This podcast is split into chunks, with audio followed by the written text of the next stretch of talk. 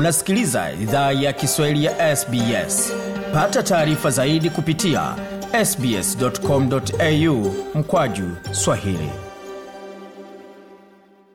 Waendelea kusikia idhaa Kiswahili ya SBS ukiwa na migode migerana, tukuleta makala kutoka studio zetu za SBS na mtandaoni anani ambao ni sbs.com.au kwa juu swali Kwa satulekea moja kwa moja katika makala ambayo tumeandalia kutoka studio zetu, tukiangazia swala zima la usalama mtandaoni, hususan pia kwa upande wa suala zima la wizi wa utambulisho mtandaoni. Ni kipi ambacho unastahili kujua wakati ambapo wengi wetu tuna akaunti kadhaa za mtandao wa kijamii pamoja na mengine mengi ambayo tunafanya katika mtandao, iwepo ni biashara, iwepo tu ni kuwasiliana na familia ama hata kufanya maneno mengi kama ni masomo, kama ni mambo mengine ya kijamii vilevile. Tunakuwa na shughuli nyingi sana mtandaoni, ambapo inabidi tuwe na nywila, tuwe na vitu vingi vinavyohitaji taarifa za faragha kuwekwa pale. Je, ni kipi ambacho unaweza ukafanya iwapo utambulisho wako utaibiwa? Makala ya basi yana mengi ambayo yatakufaidi. Uhalifu wa utambulisho ni tisho kubwa nchini Australia, ambako kuna ongezeko ya idadi ya watu ambao wanaendelea kuwa waathiriwa wa uhalifu wa utambulisho kila mwaka.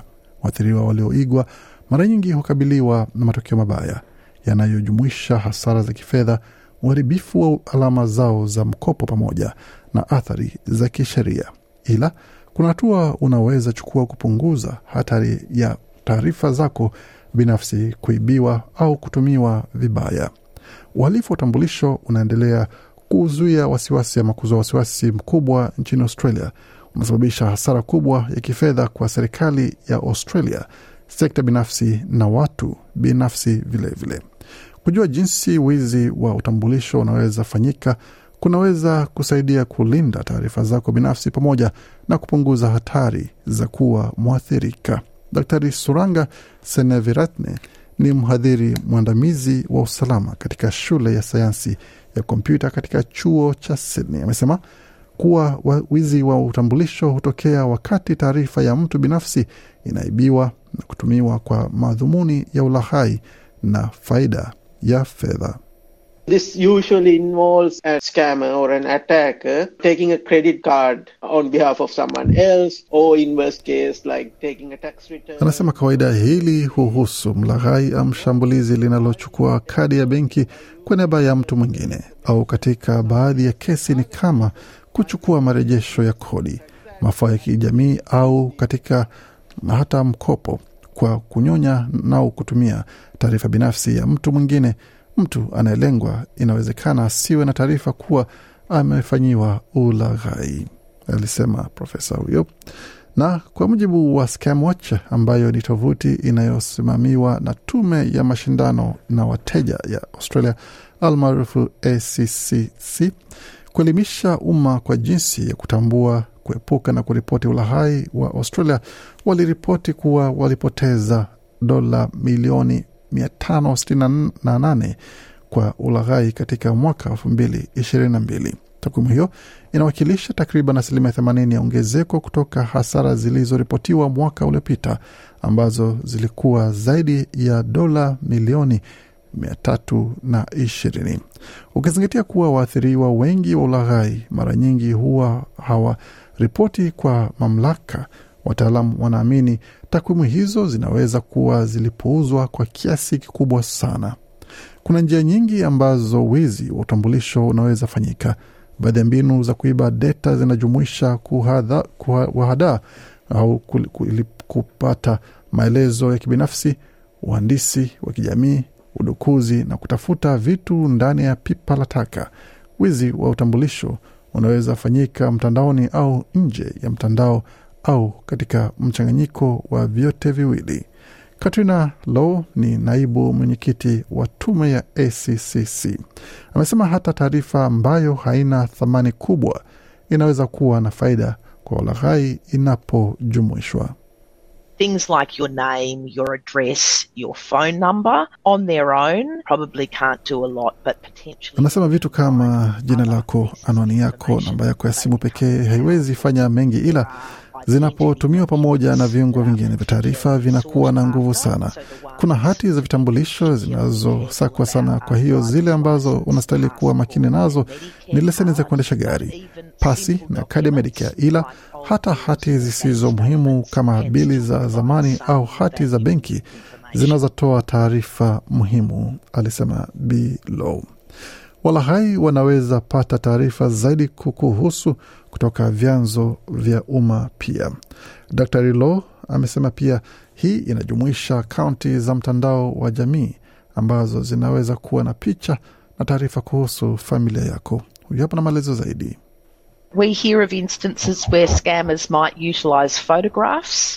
Anasema tunasikia visa ambapo walaghai wanaweza tumia picha kutoka mtandao wa jamii au taarifa zingine zinazotumiwa kuona kama unapenda picha bandia ambayo walaghai wanaunda. Kwa hiyo tena, ujumbe ni fanya tahadhari kuhusu kuchangia taarifa binafsi. Kwa hiyo nini wahalifu wa mtandaoni wanaweza fanya wakiwa na taarifa hii? Daktari Lo amesema kwamba hii itategemea ubora na kiasi cha taarifa binafsi ambayo walaghai hao wamekusanya. Huyu hapa na maelezo zaidi.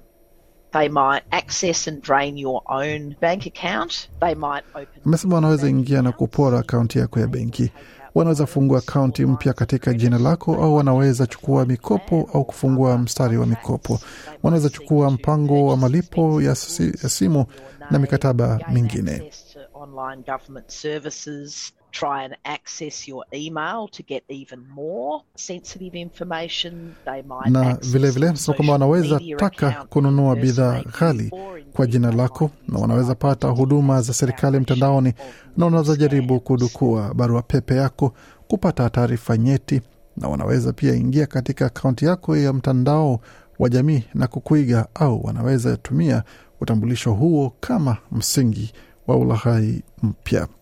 Daktari Lo amependekeza kufikiria mara mbili kabla ya kusajili taarifa zako binafsi katika tovuti usiofahamu, duka za mtandaoni zikijumuisha. Huyu hapa tena. Don't open suspicious texts or emails and don't click on Anasema usifungue maandishi mafupi ambapo una mashaka nayo au barua pepe, na usibonyeze kwa viungo vyovyote ndani ya barua pepe hizo. Futa barua pepe hizo na ujumbe fupi. Ukipokea mawasiliano kutoka shirika, kama unajiuliza iwapo ni halali, usitumie taarifa hizo katika maandishi mafupi au katika ujumbe. Thibitisha mawasiliano ya shirika hilo pia, alisisitiza Daktari Low. Sarah Kavanagh ndiye meneja wa huduma za jamii katika shirika la ID Care ambalo hutoa msaada wa mtandaoni na utambulisho wa kitaifa nchini Australia na New Zealand. Amependekeza kuwa makini kwa simu zinazoomba taarifa zako binafsi kwa sababu being very wary of callers or emails requesting that you provide anasema daiwa kuwa makini unapotoa taarifa zako binafsi, haswa kama inajumuisha taarifa zako kama leseni ya kuendesha gari, pasi, Medicare au taarifa za kufungua akaunti yako ya benki. Unastahili kuwa na uhakika umethibitisha kuwa mhusika ni mtu anayesema ni yeye. Medicare or bank login details. You want to be absolutely certain. na Bikavana amedokeza pia kuwa kuhifadhi vizuri hati zako binafsi nyumbani na haswa unaposafiri. Funga sanduku lako la barua na teketeza hati ambazo zina taarifa zako ambazo hauhitaji tena. Ni muhimu pia kuwa na nywela imara na ya kipekee kwa kila akaunti ya mtandaoni. Huyu hapa tena. Make sure you have unique passwords that are long and strong across all of your accounts and never Anasema hakikisha una nywila za kipekee ambazo ni ndefu na imara katika akaunti zako, na usiwahi tumia nywila moja mara mbili. Tumia mbinu ya kuthibitisha kwa kila akaunti ambapo inawezekana. Hiyo inajumuisha akaunti zako za kifedha, akaunti zako za mtandaoni wa jamii na akaunti zako za barua pepe, alisisitiza B Kavanaugh. Ila unawezaje jua kama utambulisho wako umeibiwa? Waathiriwa wengi wa utambulisho hawajui jinsi walivyohujumiwa. Bikavana amesema ni muhimu kuendelea kuwa mwangalifu na kutazama ishara kama utambulisho wako unatumiwa vibaya. Huyu hapa tena. mail stops arriving at their address that they may be expecting. Barua zinaacha kuwasili katika anwani wanayotarajia. Kuna vitu vinavyoonekana katika akaunti zao za benki au hati za kadi ya benki ambavyo hawakuidhinisha au kutambua. Watu binafsi wanaweza anza pokea bili au risiti kwa bidhaa au huduma ambazo hawakuidhinisha, au ghafla katika mchakato wa kuomba mkopo unakataliwa kwa sababu ya kiwango kibaya cha deni, licha ya mhusika kutokuwa na mageuzi yoyote hasi katika hali yao ya kifedha. Amependekeza pia kuwasiliana na shirika la IDCare kama unashuku utambulisho wako umeibiwa. Mshauri atakupa mwongozo wa hatua kwa hatua kuhusu unachostahili fanya. Ni muhimu pia kuwasiliana na mashirika husika mara moja na tazama akaunti yako ya mtandao. Bikavana ameelezea zaidi. You want to go in and reset all your passwords and pins across your accounts and turn on multi-factor authentication where you can and then check for any changes in content. Anasema unataka ingia na kubadilisha nywela zako na katika akaunti zako zote za fungua vifaa vya uthibitisho kadhaa kama inawezekana, kisha tazama kama kuna mabadiliko kwa taarifa zinazohusiana na akaunti hizo. Kama unaamini wewe ni mwathirika wa ulaghai, unaweza wasilisha ombi kwa makampuni yanayotoa taarifa ya mikopo kuweka marufuku kwa ripoti yako ya mteja. Andrew Grant ni mhadhiri mkuu katika masomo ya nidhamu ya fedha katika chuo cha Sydney. Amesema marufuku ya mikopo huwazuia wanaotoa madeni kuchunguza au kupata ripoti ya deni yako. Bwana Grant na maelezo zaidi. Pretending that you are someone else won't work if the lender is unable to access your credit report. Kujifanya wewe ni mtu mwingine hakutatumika kama benki haiwezi au mkopeshaji hawezi pata ripoti yako ya deni.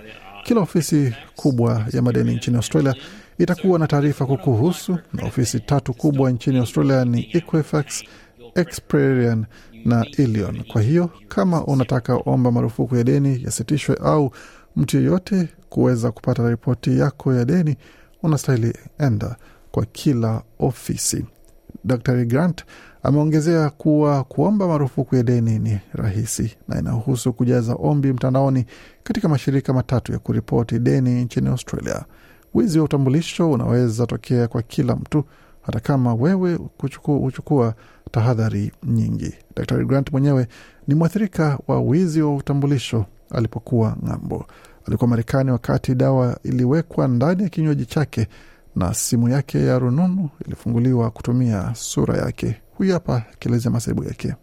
My phone has face recognition to unlock it, but once you've been incapacitated by having Anasema simu yangu ina kifaa cha kutambua sura kuifungua, ila unapokuwa katika hali ya kutojiweza kwa dawa kuwekwa ndani ya kinywaji chako, ni rahisi sana kuwa kwa kufungua simu yako, na wanapofungua simu yako wanaweza ingia katika app yako ya benki. Wanaweza pata taarifa zako nyingi binafsi kupitia barua pepe yako. Daktari Law na shirika la Scamwatch wamependekeza pia kuwa mwangalifu sana, kwa sababu Scammers are becoming increasingly sophisticated.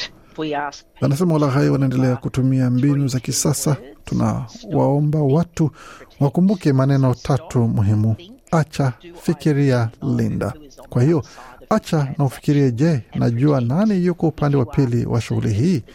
Na linda, kama una wasiwasi kuwa unaweza kuwa mwathirika wa ulaghai, wasiliana na IDCare na benki yako na ripoti suala hilo kwa Scamwatch, alishauri daktari Daktari Law. Tunatumai kwamba taarifa hii imekupa uelewa zaidi kuhusu jinsi ya kuweza kujilinda pamoja na kulinda taarifa zako dhidi ya uhalifu wa utambulisho mtandaoni haswa. Mengi zaidi kuhusu yale ambayo umesikia, bila shaka unaweza kuyapata kwenye tovuti yetu anaone ambayo ni sbs.com.au mkwaju Swahili. Penda, shiriki, toa maoni, fuatilia idhaa ya Kiswahili ya SBS kwenye Facebook.